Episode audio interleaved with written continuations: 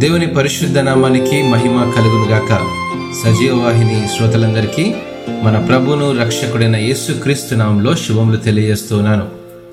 తొంభై ఒకటవ కీర్తన నాలుగో చరణంలో ఆయన తన రెక్కలతో నిన్ను కప్పును ఆయన రెక్కల క్రింద నీకు ఆశ్రయము కలుగును ఆయన సత్యము కేడమును డాలునై ఉన్నది. రెక్కల క్రింద ఆశ్రయం అనే మాటను విన్నప్పుడల్లా అది కాపుదలను సూచిస్తుందని భావిస్తూ ఉంటాము. పక్షి రెక్కలకు సాదృశ్యంగా ఎలాగైతే పక్షి తన పిల్లలను కాపాడుతుందో ఆ సంగతిని గూర్చి ఈ మాట ప్రస్తావిస్తూ ఉంటాము.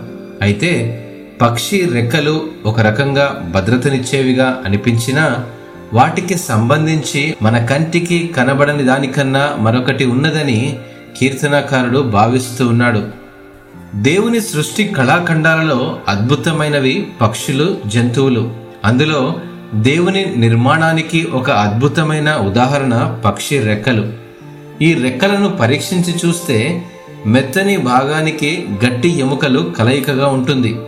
ఎప్పుడైతే ఈ రెక్కలు గట్టిగా అతుక్కుపోతాయో గుబురుగా ఉన్న భాగాన్ని అది వెచ్చగా ఉంచడానికి సహాయపడుతుంది. ఈ రెండూ కలిసి పక్షిని గాలి నుండి వర్షం నుండి కాపాడతాయి. అయితే వాటి పిల్లలు ఈ గుబురుగా ఉన్న వాటి క్రింద భాగంలో కప్పబడతాయి. ఎందుకంటే వాటికి అప్పుడే రెక్కలు పూర్తిగా నిర్మింపబడి ఉండవు. కాబట్టి తల్లి పక్షి తన పిల్లలను గాలి నుండి వర్షం నుండి అనేక విధములైన ఉపద్రవముల నుండి కాపాడడానికి తన రెక్కల గూటిలో వాటిని భద్రపరుస్తూ ఉంటుంది. దేవుడు తన రెక్కలతో నిన్ను కప్పును అన్న మాట ఆదరణతో పాటు భద్రతను దయచేయవాడుగా ఉన్నాడు. తల్లి పక్షి తన పిల్లలను రెక్కలతో కప్పే రూపము భయంకరమైన తుఫాను నుండి లేదా విపత్తుల నుండి దాగుకొని తప్పించబడడానికి సురక్షితమైన బాహువులు గల తల్లిలా తండ్రిలా ఎలా సూచిస్తుందో అలాగే జీవితపు భావోద్రేకపరమైన తుఫాన్ల నుండి రక్షణను భద్రతను దయచేస్తుంది కేవలం ఆదరణతో కూడిన దేవుని సన్నిధి.